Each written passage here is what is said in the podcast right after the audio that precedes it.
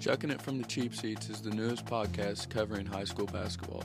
Head coach Josh Thompson interviews some of the most impactful people who make Hoosier Hysteria great.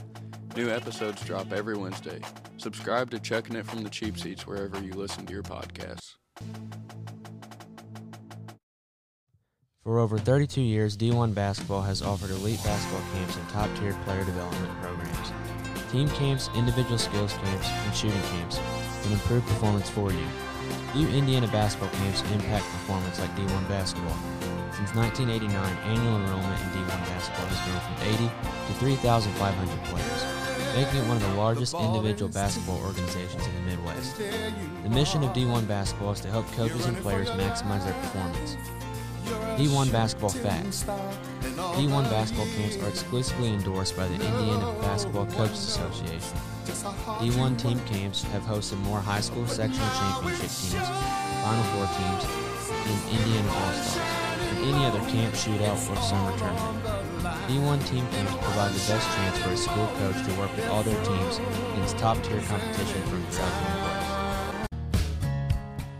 Our next guest on Chucking It from the Cheap Seats. He's a state championship winning basketball coach at one of the state's most historic programs. Last season, he joined a prestigious list of only 17 coaches in Indiana State basketball history with more than 600 wins. He was also front and center for one of Indiana's most high profile recruiting battles ever by coaching All American Romeo Langford. Ladies and gentlemen, it's our honor today to be joined on the podcast by future Hall of Famer and one of the best coaches to ever do it in the state of Indiana, the leader of the New Albany Bulldogs. Ladies and gentlemen, it's Coach Jim Shannon. Okay, well, this um, afternoon we are blessed to have Coach Jimmy Shannon, head coach at New Albany High School, here on the Chucking It from the Cheap Seats podcast, uh, produced by the Bari Media Class. Coach Shannon, thanks for taking time and joining us today. Coach Thompson, I appreciate you having me on. This is uh, quite an honor, and I'm happy to speak with you and the kids. Well, Coach, we are glad to have you on. We've had some really good guests on, um, but I told the kids at the beginning of this year when we were developing a list of guys we needed to talk to, I said, we've got to get Jimmy Shannon on, and we've got to talk New, New Albany hoops. So thanks for being on with us. Well, thanks again. I, you're, you're most welcome, and I'm appreciative of the opportunity. So, Coach, um, you know, you, you, you, Google Jimmy Shannon, you, you go to the John Harrell website, you pull up New Albany basketball, you click on Jimmy Shannon, and, and you see that you've got a career there that has spanned 25 years. Uh, you were at Lebanon, then uh, then at New Albany. You've won 13 sectionals, you've won three regionals, a semi-state, a state championship. Everybody in the state who knows basketball knows who Jimmy Shannon is, but for our listeners that are not, you know, in tune with your complete background, tell us how you got from where you started to where you're at now? Well, I uh, I grew up in Anderson, Indiana, which uh, is mm-hmm. a hotbed in and of itself mm-hmm. when it comes to basketball. Um, you know, they they had a great season last year, and I know they're trying to get things going in the right direction. But mm-hmm. boy, I can tell you, when I grew up in the '70s and '80s, it was unbelievable mm-hmm. uh, how good the the product was that Anderson turned out, and really all the North Central Conference schools back then, they were really the dominant conference. So I I, I grew up there, so I love basketball. Mm-hmm. Uh, my junior and senior year going to Ball State, I decided to to go back to Anderson and just be a volunteer assistant. Uh, okay. So I did that. I went to JV practice for a couple hours. Then I went to varsity practice for a couple hours, and mm-hmm. I got to sit on the bench and then after that, for two years, I was like the head freshman coach, and mm-hmm. I was basically a substitute teacher at the school and took over for people who, who might take a leave of absence. So I did that for a couple years, and you know, I was very, very fortunate to be around some great players and great coaches, and had a lot of success and had a couple runner-ups while I was there in the state tournament, and just a lot of fun. But mm-hmm. anyway, from there, I go to to North Decatur High School. Mm-hmm where I spend uh, I spent three years. I was only 24 when I took the job. Uh, obviously, thought I knew a great deal about basketball coming from Anderson High School, where we had won oh man, a lot of our games. Let's put it this way: I was head freshman coach, and I think we were like undefeated one season and 15 and one the other season. So mm-hmm. I thought I had a pretty good handle on things. Yeah. But I, I go to North Decatur and we're three and 18 our first year, and mm-hmm. Maybe seven, seven and 14 our second, and then we finally did have a winning season. So I started out a small school. Mm-hmm. From there, I went to, went to South Dearborn for six years. From there, mm-hmm. Lebanon for five, and then I ended up here at New Albany for well, going on 25 years. So, mm. had a lot of great stops, met a lot of great people, been blessed beyond uh, my wildest imagination. Had some great players, great assistant coaches, and you know it takes a lot of people for for one guy to have success. I can tell you that, and uh, I virtually believe anybody else sitting here for the last 25 years would have won a bunch of games too. I, I think it's more about the kids and the talent than I do the coaching. Mm-hmm. I, I would I would agree with you wholeheartedly, Coach. I you know I tell people all the time I know I'm a better coach than when I you know when I left Loogootee as Steve Brett's assistant. Uh, I felt like I had the world by the tail. I knew exactly what I needed to do, and then I got humbled pretty quick at Springs Valley. And I tell people I know that I'm a better coach today than I was then. But just because I'm a better coach doesn't mean that that translates into a ton of wins. Yeah, it helps out on the sideline and you can steal some possessions and you can help prepare kids, but you're exactly right. It's it's about those kids out there on the floor and obviously though they've got to have, you know, a lot of organization and you've done a great job uh, over the years because you don't get over 400 wins with without knowing what you're doing. I appreciate that. Uh, probably the thing that I'm most proud of, really, is just the uh, the longevity that I've had. Mm-hmm. Um, you know, when you're able to stay in this thing as long as I have, and and others have done the same thing, but it's what I feel like is my proudest moment is not the wins, mm-hmm. uh, not not championships and things like that, but what I've been proud of the most is, like I said, just hanging in there for 40 years. Yeah. Uh, you know, being able to handle the pressure and being able to handle the, you know, all the stuff that comes with it. It's not all glory. It's Absolutely. It's, I mean, the positives outweigh the negatives, but, but uh, the job can wear you out. Mm-hmm. And, uh, and I'm, I'm very proud that I've been able to sustain whatever has come my way, overcome it, overcome the adversity, and continue to do what I love. Absolutely. Uh, Coach, here in a second, I want to go back to North, North Decatur, but I'm going to forget about this uh, if I don't ask you this question now. You talked about that word pressure, and I, and I think all head coaches and even assistant coaches, you, you talked about being a freshman coach at Anderson. I think all coaches feel a little bit of pressure, and I've heard two really good quotes about pressure. One's from Peyton Manning, and he said, "Pressure is what you feel when you don't know what the hell you're doing," and and the other one was one I just read in a book about uh, Proverbs here recently, and it said that pressure comes from our sinful nature where we take on too many things. And so, how, how do you handle pressure? What, what's your what's your antidote for handling that? Well, since I came to faith 2013, that certainly has helped me out a lot. Mm-hmm. Uh, when I used to just try to do everything on my own and uh, it was a lot more difficult. Uh, mm-hmm. That being said, even even when you feel like that, uh, you know, you have the backing of the Lord, you're still susceptible to pressure. You're still susceptible to pain. You're still susceptible to sinning. Mm-hmm. You're still susceptible to a lot of things. That mm-hmm. just because you have faith doesn't mean that you're not going to have hard times. So Mm-hmm. I've continued to have some of those. Yeah. But it has been much easier to kind of just say, hey, you know what? Uh, I'm, I'm trying to make the right decision here. I'm trying to do the right thing all the time. I think about things a lot. I, I prepare a lot. I try to put brush fires out before they get to, you know, before they turn into some kind of uh, big, huge fire. Yeah. And I think when you do that, uh, you, you, you sort of keep things uh, in perspective. And that's that's really helped me. Uh, one of the other things I think about pressure that I heard, and you were outstanding, but a third one that I did hear is that pressure is a privilege. And I never really thought about it like that. I heard some pro football players say it mm-hmm. just over the weekend or, or so that, hey, pressure is a privilege. It was like, hey, you know what? When you put it in perspective, if you're going through life without pressure, you're probably not doing a whole lot. I mean, you just say, I have no pressure in my life, well, then you're probably sitting out back uh, swimming and, and reading books. I, I, I don't, because I, I think you have pressure no matter what. Absolutely. Uh, in all forms of life, whether it's professional, personal. Uh, you know, there's just always going to be. But I do think that, that by and large, uh, we put a lot more pressure on ourselves than other people do. I, I really firmly believe that we bring a lot of our own problems on. Mm-hmm. Uh, in a couple scrapes I've been in over the years, I can remember talking to people, and, and somebody said, uh, "I bet you think everybody's talking about you." Mm-hmm. I thought, "Yeah, you're right." And he goes, "Guess what? They're really not. They got their own stuff, their own problems.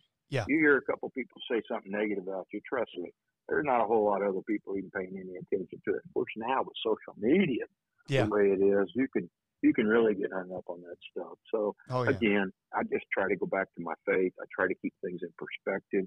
And I also try to say to myself, you're pretty lucky to have this job. Mm-hmm. If it's getting to be too much for you, why don't you get out of the way and let somebody else do it? Mhm. There's plenty of people would like to do it Yeah. if you think it's just getting too too hot. So Yeah. I, I enjoy it. I really do. 95% of the time. Yep. Lots of lots of good nuggets there, coach. Lots of good nuggets. You know, you mentioned being the head coach at North Decatur. When when you were the head coach at North Decatur, where did you live? Uh, at the lake, Lake Santee. Okay. So, did you ever go to a town called New Point?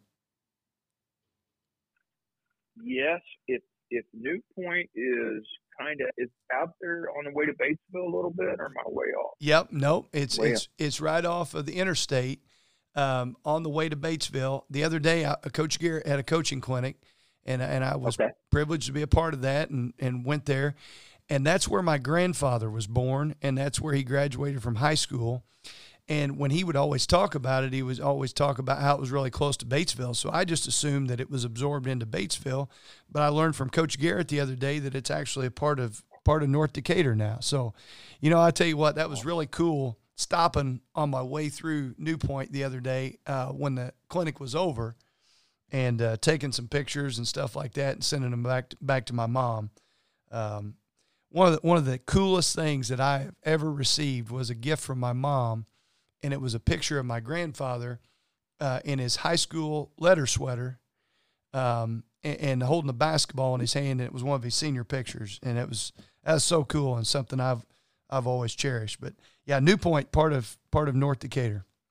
Be darned. I I remember it vaguely, but you know it's been 37 years ago since I was there. But uh, I do. Uh, do remember maybe Enochsburg? Is there some chicken out in Enochsburg or something? I've Is heard that I- I've. I've heard of that, but uh, I've never been Yeah. there. Yeah, I think that's pretty close. And I also think, is there a truck stop right off the interstate that kind of is where New Point is, or again? There is, there is. It's okay. okay. it's over on the east side, and then New Point sits to the west side of the interstate as you're heading to Cincinnati. But if you're not going to Batesville High School and you're not going to New Point, you really don't have a, a big reason to go there. Uh, I've discovered many places on my way to other places. So Yeah, I know how that goes. Absolutely. Well, Coach, you know, you, you talked about uh, coaching there at Anderson and, um, you know, being around really good people. Who were some of your mentors uh, coming through the coaching ranks that you really looked up to, or maybe people you got to know at clinics, uh, but just guys that really helped you along the way? Well, I, I started out, I played for a guy uh, named Norm Held who has since passed away. Mhm. Um, but I, I played for them and for him. Uh, and then when I came back, he was the one that allowed me to uh, come back on staff, so to speak. And like Mhm. I said, I was kind of a volunteer. Then I was freshman coach. And uh, Jerome Foley, Coach Foley is uh, still living and, and living in Anderson. And uh, he had spent some time not only as an assistant coach in Anderson, but he had been a head coach around the area also. Uh, Anderson Highland being the school that he was at for some years. So he was definitely a mentor of mine. And then, you know, at age 24, I, I, I got out on my own. So Mhm. I don't know that I would recommend that. Mhm. Yeah, at the time, I thought that was the way to go. Mm-hmm. I'm not so sure working working for some other people for seven or eight years is not the best way to do it. Um, I think that uh, you know when you when you have your own program, you get so tied down with just running your program that it doesn't really give you a chance to go out and study as much other people. You're just doing what you've learned, and of course, I went to clinics and read books and Mm-hmm. uh, got DVDs, uh, eight track tape. I got it all. Yeah. But uh, and that's where you learn, uh, and you visit schools and learn, and then you just you. I tell you, the the the things that I learned the most was watching film and getting our fannies kicked and going in there and seeing what the other teams are doing. That's Yeah. where you learn. You Yeah. go in there and say, well, how in the world are we going to stop this flex offense? Because at Anderson, we just double teamed everybody and pressed, and they never got a chance to run the flex. Well, Yeah. at North Decatur, they got a chance to run the flex. I didn't have those kind of athletes. Mhm. So it was a rude awakening for me, just in terms of what I what I thought I knew and what I actually knew were, were, were as far away from each other as the East is the West.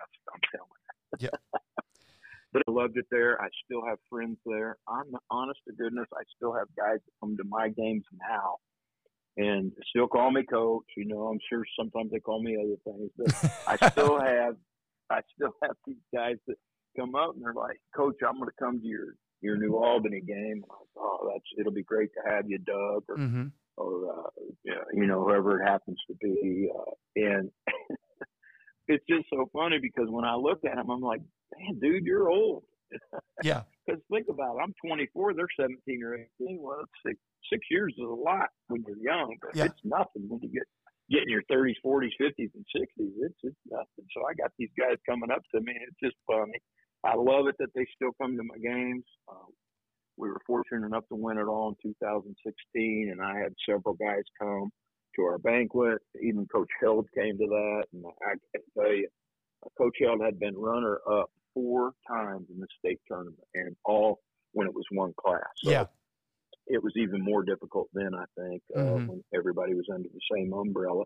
I, I say that, and I will say that your your sectional and regionals for those bigger schools weren't quite as tough because you know you weren't playing. Some of the people that you play by semi-state time are the people you're playing now in your sectional and regional. So Oh, it- it's more difficult. Yeah, it's more difficult class wise now in terms of getting there. But but just in terms of having every school out there and and him going four times, and maybe even five. I know four for sure. And I was just always very very sad that that he wasn't able to at least get one championship. So you know when we finally got one here, uh, and I really never thought that we would. You know, I always dreamed that we would. No coach thinks I asked Coach Eddie that once. I said, Coach Eddie, did you ever think you'd win two state championships? He said, Man, I never thought I'd win one. And, Yeah. You know, we're all kind of like that. We until you do it, you're like, oh, it's so hard. It's Mhm. hard to win a sectional. Oh, Uh, but but man, to win a state championship, you got to, you know, you got to be good, no Mhm. question. Your kids got to be talented, no question. They- but you got to stay injury free mm-hmm. and you and you've got to get by a game or two that you almost really shouldn't have won, Yeah. double overtime or something like that. So you, you win a state championship and you look back and you're like, man, we almost got beaten in the regional, we, you know. So anyway, uh, so Coach uh, Co- Coach Held was definitely a mentor of mine, and and Coach Foley, like I said, and then um, really uh, when I went to North Decatur, Joe Stanley and Don Criswell were mentors for me. Uh, Don was the principal, and Joe was the athletic director. And, and again, you got this brash young guy who comes from Anderson who's had all this talent around him, and just think that's you know that's the way of the world. And they Mhm. just tried and tried to tried to help me understand this, wasn't going to be what I thought it was going to be. absolutely. And, uh, I can, I can so we won. We won three games. You know, Mhm. we won three games. That was two more than they'd won the year before. Yeah. So you were And making progress. We beat, the teams we beat were three M's. Isn't that something? I always remember that. I think it was uh, Milan, uh, Morton Memorial, and Morristown. Those Yeah. are the only three games we won that year. And uh, but I learned so many life lessons there, and it's where I met my wife. So Uh-huh. so good things good things came out of it. Oh, absolutely. Yeah. You know, you talk about having good administrators around you, and I can I can remember that first job that I had. I, I had similar similar mindset, and like I said, thought I had the world by the tail. And I had Butch Emmons, who had been an assistant down there for Jim Jones at Springs Valley. He'd been an assistant under Gary Holland. He was there back when the Birds played, and then he had also seen the program hit some really hard times. And and you know, and it was great being able to talk to him on Monday mornings just about how the weekend went and and different things that we were trying to do within the program to get better. Coach, you, you talked about some of your coaching mentors, and there's a guy I want to talk to you about that you and I both know, consider to be a really good friend, Coach Hoover. What, what's what's Coach Hoover mean uh, to you and and everything he's done with his camps over the years and and different things? I'm sure that at times he's reached out to you to help you out with? Well, uh, first of all, he's just a coach's coach. I mean, mm-hmm. Coach Hoover, Coach Hoover is one of those guys. I'm not necessarily like this, but coaching is Coach Hoover's life. Like he's yeah. he's just one of those guys that he. I mean, he'll do some other things. Don't get me wrong. He's got his hands in some business things, some farming, and you know he's raised cattle. He's he's done other things. mm-hmm. uh, but you're not going to find him playing a whole lot of golf. Yeah. And you're not you're just not going to find him having a lot of hobbies where it doesn't involve basketball. He always has told us that he's the most comfortable around coaches. That mm-hmm. he just really doesn't like to be around too many other people, but he loves to be around coaches. And uh, so, you know, I think that uh, him being a coach's coach, he just, my gosh, he's got he's got a plethora of information in, in his mind, uh, just stuff that he can share. And stories, his stories are unbelievable. Mm-hmm. Most of them are very humorous, but there's some there's some lessons to be learned from them. And so we have just always enjoyed going to the D1 camp. We don't really go much anymore. Mm-hmm. Um, the cost for us gets in the way a little bit. Many of our kids can't afford to go, mm-hmm. and it, it's still, you know, it's a pretty pretty long ways to go. But I tell you, for years, for years, I bet, I bet I went there for over thirty years, mm-hmm. and uh, I remember I remember going there back when it was. Uh, maybe at St. Joe's. Yeah. So uh, that's how far, how far back I go. But I got a lot of fond memories of him, and I was so excited to see him, you know, get back in the profession and then to have all the, you know, the success he had when he was with the Logan Logansport girls and able to go to China. I mean, who goes to China? Exactly. no, Hoover goes to China. exactly. I don't, I don't know how you do that. But anyway, he did that. Uh, you know, he's able to, he's, he's always turning out really good players wherever he goes. He always gets the program turned around. And then what he did with at Blackford was phenomenal. Mm-hmm. And even though he he left, uh, you know, that last year that they had, he didn't finish it out because we played them, yeah, uh, Luke's last yeah. year, and they came here, and that was really set up for Hoove and I to go at it. And, and uh, again, he wasn't coaching them by then, but it was it was phenomenal mm-hmm. uh, what he had done there, and I'm just happy to. I, I, think he's coaching again, if I'm not mistaken. Yeah, he is. He, he's he's got a new job, and and uh, he, he again has convinced somebody that he can still get after it, and I'm excited to see what they do this year. Um, no, he's I'm, a I'm, wonderful person. Yeah, I'm not sure that there's another Luke Brown out there though. that that that kid could play. That kid could absolutely play. He was unbelievable. Mm-hmm. Uh, he came in here and shot around, and I tried to tell our guys, pick him up at the volleyball line, maybe even a step beyond. Mm-hmm. And uh, boy, he was he was he was a phenomenal basketball player and a lot of fun to watch. I, I got a big kick out of scouting them and preparing for him. And although I didn't think we did a great job, the game went down to the wire. They got us on a last second shot, but it, mm-hmm. uh, it was it was a lot of fun. Just how he handled himself it was a lot how Romeo Langford handled himself uh, when he got all that attention. Mm-hmm. They both got a lot of attention while just being you know, 15, 16, 17, 18 year old young men. Yep.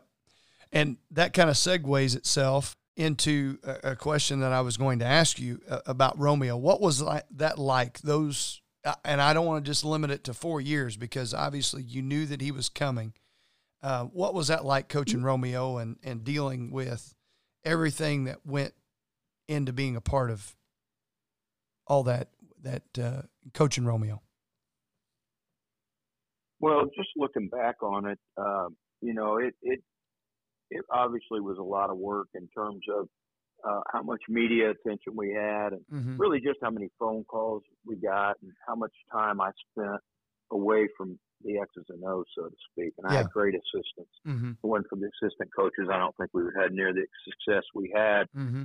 because it was a new experience for me. I mean, just trying to it's one thing to handle an Indiana All Star, a Mr. Basketball, a Division One player, but to handle somebody where the where the uh, the attention from not only the fans, you know, locally, but really became statewide and then even a little bit regional. Mm-hmm. And it became ESPN type stuff, and we're playing on TV, and we're playing La Lumiere, mm-hmm. and uh, I'm getting Division One coach in here all the time. Again, wonderful experience. Wouldn't trade it for anything. I remember after things kind of settled down and the dust cleared, people were like, "Well, I know you wish you still had him and all that, but you know, you're kind of glad things will get back to normal. And I kind of thought, well, you know what?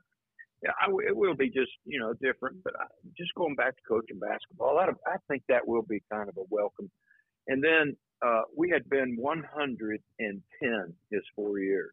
Oh my! And and we lost eight the year after he left, and I wanted him back real fast. I was gonna say, I, I, was it the first night of practice that uh, that you wanted him back. I mean, uh, we had Hagen Knepp here uh, for four years, and and Hagen obviously wasn't on the level anywhere close to Romeo, but he was a heck of a high school player, and he's to have a really good college career. Uh, but we were in our workouts last week, and and uh, I had Coach Scott ask me, he said, "You miss Hagen yet?" And I said, "Every day." and I'll tell you with Rose, the, the thing that that really probably weighed on me more than anything is I I always worried about him, and I shouldn't have, but I was always concerned about him getting hurt. Yeah, and yeah. uh, because I knew I knew like you know he was a uh, you know one of those kind of athletes who just doesn't come along very often. Mm-hmm. And uh, I didn't want to. I wanted to push him, but I didn't want to push him too hard. You know, we certainly weren't doing dive on the floor and take charge drills with him. I can tell you that because I just, I just, I just didn't want to do anything where people come back and say, "Now, how did he get hurt? Oh, you had him diving on balls, and, mm-hmm. or you had him taking charges." Well, that seems real bright, you know. So I did. Again, he played hard. He took more charges than anybody on our team, but when I never had him practice doing that. I just on his own. Yeah. Because I just thought, man, I'm, I'm just not gonna.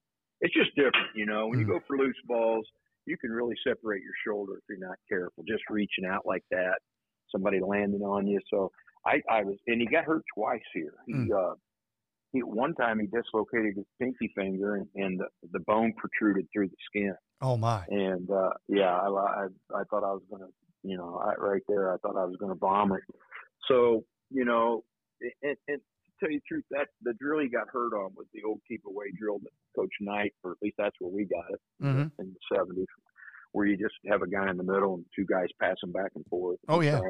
Teach, teach kids, you know, to fake low, pass high, or fake high and pass low, and, mm-hmm. and all that. And and that's all we were doing. And and Rowe deflected a ball, and when he deflected it, the ball went straight down, and it came straight back up real quick, and his pinky was pointing to the ground, and it hit that pinky Oh. And that's that's it. That's what caused his mm-hmm. bone to come completely out. He was only out, I think, ten days. I think he missed two games, but uh, we were lucky to get him back. And then he got hurt another year where he jammed his finger, and and uh, it wasn't as bad as that, but it still was one of those where his knuckle was up pretty high away from, so he had to get that set.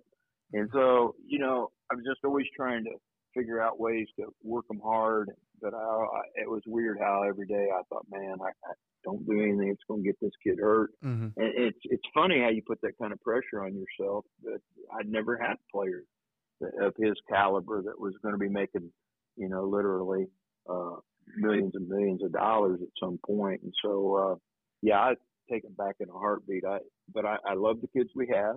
Uh, the kids we've had ever since he's been gone have worked very hard. I think we got the best out of them that we can. Mm-hmm. So that's no knock on them. But boy, when you get a, a thoroughbred, so you, know, you get that guy who's just a spectacular player, not only on the court but off the court. He was a tremendous, tremendous human being and a great ambassador for the sport and for our school and for our community. Mm-hmm. Heck, we named the floor after him out here. So yeah, and you know he's just he's just a, a young man. Um, I think he just had his 22nd birthday October 25th. So you're not very old to, to have something like that. Oh, yeah. And I, I, think the thing that I appreciated about him the most um, was how coachable he was. You know, just from afar, how coachable he was. And then just how he carried himself so well with all the pressure that was on him. Chucking it from the cheap seats is brought to you by Shootaway, offering products like 12K series guns proven time and again by the nation's top schools and college coaches programs. For special pricing and discounts, contact Bruce Help at 317 767 5543 or go to shootaway.com. Yeah, I, I, agree with you on that. Uh, you know, I, I, had never seen anything like it since probably. And I, again, I'm not saying there haven't been great players. There have Yeah. Yeah, I'm not. I'm not debating where he is on the list of great players. Who's first? Who's third? Who's mm-hmm. in the top ten? Yeah. That's that's for other people. But what I'm saying is, in terms of the circus type atmosphere we had, with with you know with all of the uh, adulation that was thrown upon him, with all the people that wanted to get to him and signing autographs after every home and away game. Mm-hmm. We literally would be signing autographs for half hour, 45 minutes, sometimes an hour here at home. And on the road, we go virtually a half hour to 40 minutes. And so that was a lot. And he never once, uh, you know, did not stay and do that for kids. Uh, any any request we had, uh, whether go read books to kids or just visit or go to a nursing home or uh, go visit a child in the hospital. I even had a, a request could, could he come down to the funeral home because a little five year old boy had lost his mother um, to cancer, and I had a request from somebody that boy, it sure would be nice if Romeo could stop by the funeral home at the not for the funeral, but but for the visitation. I'm telling you, I called his dad and, and he took it. They went. So mm-hmm.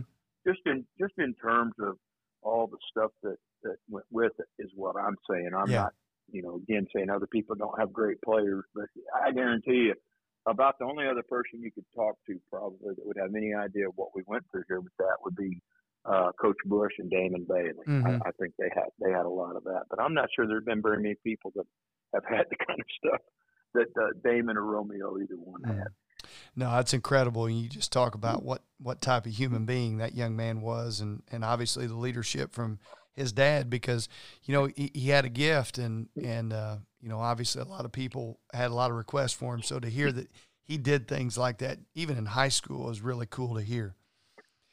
Yeah. coach uh, I, I was I was able to see you guys play and I was able to see Romeo play a few times throughout his career. But my favorite game that I ever got to watch was when I was coaching at Wood Memorial I had reached out to you. We were going to play in the coaches challenge game uh, for the small schools, represent Indiana small schools uh, down at Lexington. And we were going to take off after school. And so I start looking around for places that we can maybe get some shots up on a Friday. Going to have a real light practice because we played on Saturday. And, I, you know, obviously I knew I could reach out to you. And I look on the schedule and I see that you guys are playing Jeffersonville. And uh, you had me get a hold of Mr. Unruh, get some tickets. Uh, and Don was extremely hospitable and allowed us to get in there uh, to your auxiliary gym. And we had to get in and get out quick, and we were able to do that. And the reason we had to get out quick was because your cheering section was coming in to, to practice, which I thought was phenomenal. but then we, we go to the game, and our kids I don't know that I've ever been to a rivalry game. I've been a part of the Vincennes Jasper rivalry. Obviously, now I'm part of the Bar Reeve Loogootee rivalry, and those games are intense. Um, but obviously, I'm a part of them as a coach. I don't know that I've ever been to a rivalry game I appreciated more than that Jeffersonville New Albany game that night at the Doghouse. Um, what's it like coaching there at the Doghouse and, being the head coach at New Albany? Well, it's just been a, a, a tremendous honor to be able to to be at a place like this, and certainly the Jeffersonville New Albany rivalry is, you know, arguably the, one of the best ones in the state. Mm-hmm. Uh, you know, I think a great rivalry. Obviously, you got to have both schools have to have great tradition. Yeah. Both schools got to be kind of close in proximity, mm-hmm. and and then both to me, both schools have to be kind of. Uh, you know what I'm saying? The win loss record's got to be pretty close in terms of how many times we beat them and how many times they beat you. I think it's what makes Carolina and Duke so special. Yeah. Out of the zillions of times they played, there's like a couple games that separate. Yeah. Think about that. That's yeah. a rival. Oh now, yeah. If somebody's beating somebody 102 times and the other team's only won four, there's no rivalry there. Yeah. Yeah. But ours with Jeff has been so doggone close, so 50-50 that it's been an incredible rivalry, and, and the place is always packed, whether it's here or there. And uh, it's hard for me to believe that I'll be going into my tw- preparing for my 25th time this year, and that's not counting sectional, but 25th time to prepare for that game because I on the day of it, every single year I go, "Why are you doing this?" I, yeah. I mean, it's such a it, it, it's unbelievable how nervous you are, and uh, how much you start talking to yourself like, really, dude, you, wouldn't you rather just watch a movie tonight? Oh I mean, yeah, just, yeah. You well, know, hang out with the wife. you know what? What's crazy in those rivalry games is like you said. You know they're great because you know as a competitor you love those types of games where everybody's interested in them, but it's like man at ten thirty tonight I'm gonna be glad it's over. and yeah, you know, and yeah. for me, uh, my wife is from Loogootee, and my brother-in-law okay. is the JV coach, and my nephew is the starting point guard this year as a junior over there. So it adds a lot of different elements, and it makes a lot of, uh, and, and, we have a lot of fun with it. Uh, but it oh, makes it makes our family dinners uh, very very interesting. well, the, the, funny thing about that that whole Jeffersonville thing is once the ball goes up, I'm good. Yeah. I'm glad I'm in it. Yeah, there's nothing like it. Uh, and when you when it's over with, uh, if you win, is the elation is unbelievable, oh, just oh, yeah. like it is, you know, on sectional championship game or, or, or regional or whatever. Mm-hmm. I mean, that's that's what keeps you coming back. I've met many a guy who who says I'm ready to throw my golf clubs in the pond and, and be done with it. Who you know, Birdie's 18. He's like, well, I think I'll be back. Tomorrow. You know, I'm coming the same back. kind of thing. I think I think I'll come back one more time, but yeah, uh, it's certainly it's certainly a lot of fun, and it, I I know once I give it up, missing that missing that uh, competition, I think is going to be tough because I it's all that's all I've known for. I mean, I played and then I coached, so I kind of not kind of like going to school. I never have quit going because you go from the time you're a kindergartner till, till you graduate, and then you go to college, and then you teach. So yeah. you really never never leave school. So that's the same way with me in terms of being in, in competition. I think that's why I did it. I just I just really love it, like most coaches do. And but uh, it, it's it's and, and we loved having having you guys that night. Uh, I thought it was a cool thing you coming in. And Don Unruh wouldn't tell wouldn't say no to anybody. He's a he's a gentleman and a, a fine man, and uh, we sure have missed him. Uh, he was here for a long time, mm-hmm. and uh, still still get an opportunity to see him. But yeah. just a class act, and uh, I'm glad that he was able to do that for you. Hey, I got I got a quick note for you. I uh, I had never been, believe it or not, I had never been to Loogootee uh, basketball game. Yeah. And this past season, I went. Mm-hmm. Um, I I can't. I think I went to see. Yeah, because I still scout. I know a lot of the younger guys just watch tape on. Yeah. On uh, uh, you know, on uh, Hudl, and that's great. We do that too. But if I got a chance to go and see people in person, I still, uh-huh. I still think that's important. So anyway, we drive down to Loogootee. Again, never been there, even though it's we got one of the most storied programs in the state. So uh-huh. I finally go to Loogootee, and uh, they're playing uh, uh, Bedford North Lawrence. That's what. Yeah. But anyway, me and my me and my sister are, are leaving, and this guy stops us. Mm-hmm. I got my New Albany stuff on. He said, uh, what'd you think? And I said, well, that's a great game. We're going to sit over here and watch the overtime, you know, standing up. Uh-huh. He said, uh, hey, if you think this is great, and I remember I got my New Albany stuff on. Yeah. And he said, if you think this was great, you ain't never seen basketball or a basketball tournament till you come to our section. Yeah. we just got a big kick out of it because he didn't care he probably didn't even look at my shirt. But if he did, it didn't mean anything to him. Yeah. Because there, that's all that matters. And I'm sure it's the same way at Barr-Reeve. It, it, it is. And that's why I tell people that's special about Loogootee. And obviously, I was there uh, for four years with, with Coach Brett. And I think the world of Coach Brett and the opportunity he gave me to go there. And, and then obviously, Coach Wagner, uh, I was, you know, an assistant for him with the JV.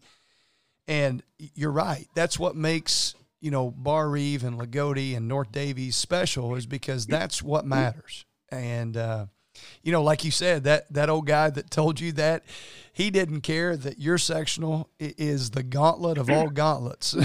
uh, no, um, he did. He looked at me like, I'm like, do you know who I am? Hey, no, I don't. Yeah. B, I don't. He's thinking I don't care. Yeah. And if I'd have said Romeo, he probably would have said who? Yeah, that's exactly right. Yeah, he, basketball. I got does, humble. I got.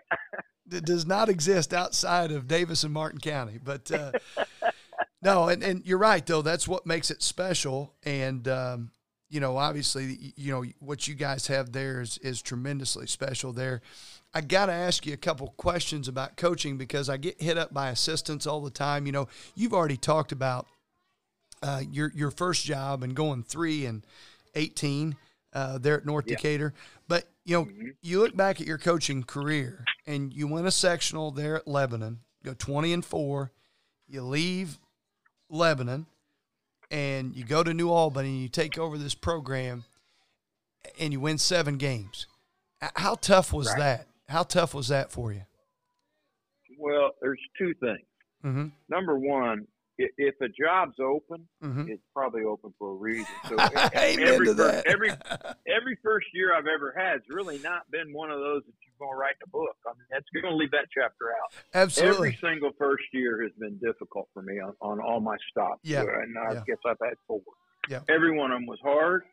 And without thinking too hard on it, I'm almost sure every one of them was a losing season. Mhm. And Lebanon might, it might be iffy. I can't remember. But it, Mhm. but it was, if I, we did have a winning season, it, was, it wasn't by much, a couple games. So No, anyway, we, we- we talked about jobs are open for a reason. Yeah, I, I we talked about Hoover earlier, and um, I, I think I, I would give that advice to assistants. I'm like, listen, you know, you got to realize your first couple years are going to be tougher than heck, and you got to make sure you're in some place that's supportive. But I never forget, I was getting ready to make a jump, and and uh, I called Coach Hoover and I said, "What do you think?" And he said, "Well," he goes, "I don't think that's a bad move," but he goes, "They're probably not going to be worth a darn." He said, because I know the guy that was the coach there, and he wouldn't be getting out of coaching if they were going to be any good. So there's there's a lot of truth to what you said. Um, Yeah, there is. It's not always. No, 100%. no. I mean, there are, you know, there are certain times when guys, uh, for health reasons, get out. They Yeah. got good kids coming back, or they go to a, another job and Mhm. didn't leave the cupboard bare. But by Yeah. and large, I, you have to let your assistants know that yeah, it's it's going to take some time. And and then the second thing is you're always going to have to deal with well. If we're not going to be very good, how long do I go with these seniors? I mean, did they amen you know, you, yeah. you want to let them. You, you want to let them play. You want to. It, it's going to be tough for them too. hmm But you know, I always have told kids, look, I, I'm going to play the best kids. This, you know, we're not running the uh, boys club or you know any YMCA. We're we're not out here trying Mhm. to make everybody happy. We're we're trying to win. Mhm. We're going to give you a chance. We're going to be fair. We're going to be consistent. But by golly, we got to try to win. And if uh, you look up and you're, you know, you're seven and eleven, hmm and it doesn't look like it's going to get any better, then you best go seven and eleven when kids are going to come back. Because if you're going to go seven and eleven and, and continue to lose and not get them any experience, you might find yourself going another, you know, another losing season the next year. So that's another thing that you have to that hmm you have to combat. And then, you know, I, I think that uh, any time that you are looking to to take over or, or go get a new job, you also have to understand that, uh, you know, back in the day, people would try to climb the ladder and you would try to get to a big school. Yeah. I'm not saying everybody, but a lot of people. But Yeah. class basketball, I think that's changed the whole atmosphere and the whole landscape. And I think that's great Mhm. because I I can even see myself uh, at some point coaching somewhere uh, at a one A or a two A school. Mm. I, I I can see it happening. I may you know get to the point where I'm too old to do that, but if I ever retire and, and sit out a couple of years, I could I could see myself maybe wanting to try that. Because not saying it's easy, because I know it's not. It's got its own set of issues, and and uh, you got rabid fans, and people want to win. It's it's it's it's like that. I think in some ways, coaching at a smaller school is a lot more difficult than coaching at a big school. I really believe that. And so I, I could I could see myself doing something like that. So I don't see guys moving around much anymore. I don't. Uh, back in the day, man, we would just zigzag all over the state for a better job. But hmm I'm seeing people sit sit or stay at home the. No, I agree with you, Coach, because that, that was one of the things that uh, I, I talked with Kevin Roy, who was a longtime coach at WRV, coached the Graves brothers there, uh, took that job after Dave Clark left. And uh, Kevin left Indiana for a while, went to Texas, and he came back and he actually teaches in our building now. He teaches science, and he's one of those guys I love having around practice um, because he's not on my staff, but he comes to practice a lot. Um, I talk basketball with him and pick his mind, and he gives me different suggestions. And he's just one of those great people to have around. But he and I talk a lot, and, and we talked about that last year about how there were a lot of what you would think 20 years ago, 25 years ago, before class basketball, were these phenomenal jobs. And then now all of a sudden, it's like, you know what? They're struggling to find guys applying for those jobs. um, just because there's, you know, the mind shift I think has really changed. Yeah, I don't think there's any question about that. And again, I don't, I don't necessarily think that's a bad thing at all. I think it's, it's whatever you want to make of it. Absolutely. Really, I, I read a book a long time ago. Uh, I think the guy's name was Frosty something. It's, it's like uh, make the big time where you are or something mm-hmm. like that. And it's a great book because it, it really summed up everywhere you go should be the best job in the world. That, yeah. If this is the job I have, then by golly, I ought to be thankful to God that I've got this Mm-hmm. job, that it's a blessing, and I'm going to be here for the rest of my life. I, I've always tried to be that Mhm. way at every school I've ever been at, knowing full well that if I got an opportunity to move on, uh, I was probably going to do that. This is the first time that I really felt like this would be it for me, you Mhm. know, being here because I've stayed so long. Yeah. 25 years is very difficult. It, that's stay that really, really hard. Yeah, it's really hard. I don't. People that are not basketball coaches don't realize how hard that is. But you know, you you talked about that quote, and I'm sure that Coach K stole that somewhere. And I don't want to say stole it, but he borrowed that quote at some point in time because I read it from Coach K. And I know when I went to Wood Memorial, I was just thankful for the opportunity to get back into coaching after getting let go there at Springs Valley. And I just told myself that every day make where I'm at the big time because traditionally, you know, Wood Memorial had not had a strong basketball program. But I thought, you know what? If I go in every day, no matter what we're doing, whether it's practice, workouts, in the weight room, uh, you know, the way I handle myself with kids and, you know, just everything we do, if I make that to big time, then I think that's going to catch on with our guys and they're going to think it's special. And, you know, we were very fortunate where we had a turnover uh, with our talent. We had some really talented groups come through there uh, when I was there. And, and that's really what led us to winning a lot of games and advancing in the tournament. But I, I think there was something to making it the big time. And that's a, that's a piece of advice I give to all a lot of assistant coaches that reach out to me. Well, you know, go again. That's nothing to be ashamed of. I was talking to a Division One coach one time. He said, "Hey, how's your buddy so and so doing?" I said, "Nah, he's doing all right. You know, they let him go at such and such." He was like, "I hate to hear that." He looked straight at me. He said, "There ain't no shame in that." Yeah. And uh, none of us, you know, nobody wants to. I've never had that happen to me. I'm not saying I've been close. Yeah. I'm not saying they weren't around. I just usually, if I know something like that's going on, I just try to act like I'm leading the parade and get out of town. But uh, you know what I mean? If, yeah. if I know I'm going, I'm gonna lead the parade. I'm Oh, yeah. Let them get me. Yeah. Uh, so, but I, I, you know, always remember him looking at me and saying, no shame in that." And Mhm. I thought, you know what, dude, you are a really, really good coach who's had a lot of success and a really good person. And that made me feel better for my friend, you know, Mhm. that, that was going through a tough time. And you know, good things happen to good people. Yeah. Not always, Yeah. I know that, but you've rebounded quite nicely and uh, been able to have a lot of success. And obviously, you you, you know you knew how to coach, but uh, got to be in the right place at the right time, and got to have players. And if, if Uh, you got that, you got a chance. And it's harder in small schools because it's so trendy. It's so up and down. Yeah. Um, I think that- for places like where you're at. Yeah, It I- I think- like they're ever down. well, It really we, does. we are blessed to have a factory here, and uh, Yeah. but you know we're surrounded by schools that have factories too. So you know it, it is Sure. what it is, and like you said, there there are really hard things about coaching at small schools, and really hard things about coaching at at big schools like where you're at at New Albany. Um, one thing I do want to ask you, Coach, uh, about being at a bigger school.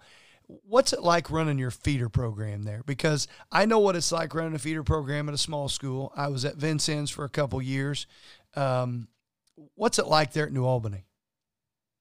Well, we what we try to do is, you know, we have our camp, but but to me, camp's not going to make a, you know, it's not going to make your program. Mhm. It's only a week. Mm-hmm. Uh, we have a, a youth, uh, you know, league that we run on uh, Sundays, but we'll meet nine times. I think we practice three or four times, play on five Sundays, and it's a blast. And I think kids get better in that. But again, that's that's not going to be your bread and butter on on how good your kids are going to be. Mm-hmm. Uh, your feeder system, you know, you got to have your coaches down there working on stuff and, and having the kids get better. It's more difficult in a bigger school because one, you're you're you know in a small school, I think everything's right there on campus for the most part. Yeah, you're not very far away from your middle school. It's probably right there. mm-hmm. But even if it's you know it's going to be pretty close, and your elementaries aren't going to be too far away, mm-hmm. and you just kind of have a system where everybody's on the same page. In a bigger school, it it it seems turnover, Mm-hmm. and I, I don't know that you have that in small schools, but I would think that I'll bet you got a couple of guys coaching probably have coached for a long time. And we we have that here somewhat, Mm-hmm. but we do have a lot of turnover in, our, Mhm. in our middle schools. And our elementary, they really don't even have anything anymore. We our parks department runs that, and so you know the elementary schools don't really play each other like they used to. It's a it's a Saturday league run by the parks department. Yeah, you know that's the thing that I tell people. I, I almost think from talking to coaches that coach at big schools is the bigger the school, the less control you have over the feeder program, just because of the the dynamics uh, of the situation. Mhm. Not because guys don't want to be involved. It's just the dynamics of everything that go into it. Like you said here at Barr-Reeve, you know, we've got a little over a thousand kids in the entire corporation, kindergarten through twelfth grade. All three of our gyms are right here on campus, and everything's connected. So it, it makes running a feeder program a lot simpler here than what it does at a big school like Jeff or New Albany. Well, And we and we've always the kind of things I think a lot of coaches you know mm-hmm, deal with. And you know I, I don't mind teams playing some zone. I don't mind teams you know a feeder teams playing some zone or even playing some junk. They want a box and one in the tournament. I, Mm. I'm okay with that. Mhm. I just don't like to go to games where the entire game they're sitting in a two-three zone. When in high school, you know that's not what we're going to be doing. So I always try to encourage them to, hey, I don't care if you throw a one-three-one trap in. Mhm. You know, you're trying to win. Yep. But you know, these kids got to learn to play some man-to-man defense and understand the principles of what that's like. Yeah. Because by the time we get them, if they've never been in a shell defense, we got problems. Well, I'll tell And, you, uh, I'll tell you something about your your feeder system kids. Your kids in sixth grade right now really impress our athletic director.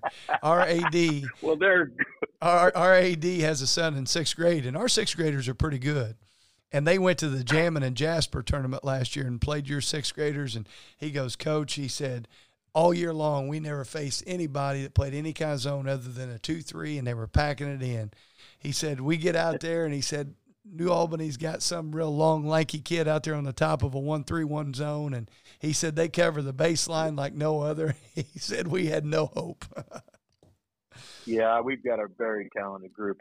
I, think you're talking about uh, current seventh. Is that right or not? uh, Current your, this would be your current sixth grade, I think. Yeah. Okay, okay. Well, well they're both loaded. Yeah. but uh, we got a really phenomenal prospect, uh, current seventh, and then another young man right behind him who's really, really good. So Mhm. uh, th- those kids, uh, those two classes are loaded, and really our current eighth grade's pretty daggone good. We got a couple twin towers in that group, so we. I think that uh, you know New Albany's best days are ahead of Yeah. them. Uh, I think we got some really good kids coming. Uh, we got some good kids currently, but we just don't have that kind of size, you know Yeah. Yeah. the, the seventh grader I'm talking about six three already. You Yeah. know, and he's probably going to be six six, and he's going to be out playing the point or the shooting guard. So Well- it's just a, it's just one of those things that you don't see very often. Yeah. So what you're telling me is you think you got at least seven more good years in you. Well, what I'm telling you is that New Albany has. I don't know if I do, but New Albany has, and I'll be the biggest cheerleader if I'm not coaching because I'm working these kids out. Yeah. So I'm working these kids out like I'm going to be here, Yeah. but I don't know that that's going to be the case. That's I, like I told you a minute ago, you know, it, it I may not be here, but I'm gonna act like I am, and Yeah. I'm gonna get them ready. Yeah, Because I love those kids, and I, I think they got a chance to be special. yeah, that that is awesome that you're spending that much time and investing that much into your junior high kids and uh, just incredible. And that speaks to your longevity there at New Albany and then what you've been able to do over your career. So coach, we're kind of winding down on time and we go Okay. through what we call a little bit of, of a speed round, I, I guess you might say. And so, um, you know, feel free to expand on these answers, but we, we do move pretty quick. So you talked a little bit about the game of golf. Uh, what are some hobbies that, that Coach Jimmy Shannon enjoys to kind of get your ma- mind off the game for a little bit? Well, I love to read. Mm-hmm. I'm an avid reader, uh, and not because I'm real smart or anything like that. Like I wish I could read a book in two or three days. Like I've got some friends that do that. I'm like, how'd you get through that book so quick? I mean, Mhm. sometimes it doesn't come easy for me, but I do love to read, and I always pick up something. I don't care if it's a basketball book. Uh, I don't care if it's a biblical book about faith. Mm-hmm. Uh, if it's a novel, I love murder mysteries. I mean, I just love to read. So you probably find me with a book in my hand most of the time. Okay, that's awesome. If I got free time, that- and I love, you know, I love the stuff that we do at church. I'm pretty involved and active mm-hmm. in going to church and in men's groups of some sort, um, and an older group. Uh, where we get together, I believe about once every two or three months, and, mm-hmm. and then another one called setting the table. And you know, it's not like I'm busy with that every single day, but I do try to be active. I think once I retire, that I'll be even more active in my church. Yeah. That's the, the way I'm leaning in, in terms of what will I do mm-hmm. uh, when I'm not teaching and coaching anymore. But yeah, uh, that that's that's really I don't do. I love to go to movies with my wife. We'll do that. Uh, I don't play golf. I think I'd like to, but I just never have had the time or taken the time. Mm-hmm. So that's probably about all I do. To be okay. honest with you, and if my grandkids live closer, I'm sure I'd be with them all the time. Yeah. That's awesome. That's awesome to hear you talking about investing in your faith that way. Um, talking about your wife, if I was going to bring my wife to New Albany, Indiana, and we were going to go out, actually this Saturday, I'm celebrating my wedding anniversary, and we're going out to eat. Now we're gonna we're not going to drive all the way to New Albany, but if I were to go in New Albany, in New Albany, where where would I need to to go eat at? Um, yeah, our downtown is unbelievable now. You know, from when we first moved here 24 years ago, I can't believe how progressive it is and how beautiful it is, and all the uh, homes and lofts and things like that, apartments that they built down there, mm-hmm. and also uh, places, restaurants, little shops, farmers market. I mean, it's just beautiful down there. The mayor has done a wonderful job. Uh-huh. So um, I, I would you know, there's there's a lot of good places. I'm trying to think of the one that uh, there's Brooklyn and the Butcher. That's really good. There's uh-huh. one called the the Exchange. Yeah, that's excellent. Uh, and then there's an, a, a place called Agave, I think, Agave and Rye, A G A B E, Agave and Rye. Mm-hmm. If you want a, a, a, big, you know, big taco the size yeah. of both your hands, yeah, uh, that's that's a good place. So I, that's three of them. I probably left somebody out, but uh, so what you're saying? places here. So what you're saying is, if I go to downtown New Albany, I can't go wrong. My wife's going to be happy somewhere. No, guaranteed, guaranteed. And you're only you're only about seven minutes from being over the bridge in Louisville too. Yeah. So there's a lot of good places over yeah. there. Well, hey, if we're coming to New Albany, hey, stay away from Jeffersonville though. Hey, Jeffersonville, there, there's nothing over there to eat. Nothing over and there to eat. Um, you know, I'm kidding. There's Coach, a lot of great restaurants in Jeff. Yeah, yeah. Well, coach, if you were going to go to a college practice, which college coach are you going to his practice? Oh boy, that's tough. That's really tough. I've been to so many. Mm-hmm. Um, I'm, I'm try- if I had an opportunity to go now, where would I want to go? Because it seems like all the guys that that were my, you know, the guys that I really looked up to aren't aren't coaching anymore. You know, I, yeah love to go to Roy Williams practices, uh, Coach K's practices. I love Coach Crean practices when he was here. Mm-hmm. Um, Coach Painter at Purdue, love to go to his practices. Yeah. Um, and again, I, I, am always going to leave somebody out, but you know, I, I, I guess I'm kind of getting to that age. You know, I'm be 63 years old in March, uh-huh. and you know, the guys I look look up to are you know in their 80s. Yeah. And it's not that I don't look up to guys younger than me, but I, it's just not the same for me anymore. Mm-hmm. To, uh, there's great coaches out there now, great coaches, yeah. but uh, you know it's just difficult for me to to have those uh, those you know that, to kind of be in awe of somebody. Uh, I'm in awe of guys that are probably, you know, out of it or pretty close to being out of it. But my golly, if you'd asked me that question when I was in my 30s and 40s, I could have just named them and named yeah. them and named them.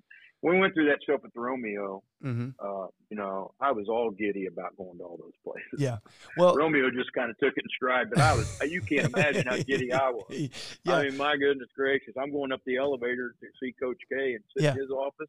I couldn't hardly. My, my knees were getting weak. Uh, yeah, I can only imagine. Well, you were probably like Gadberry at a Kenny Chesney concert.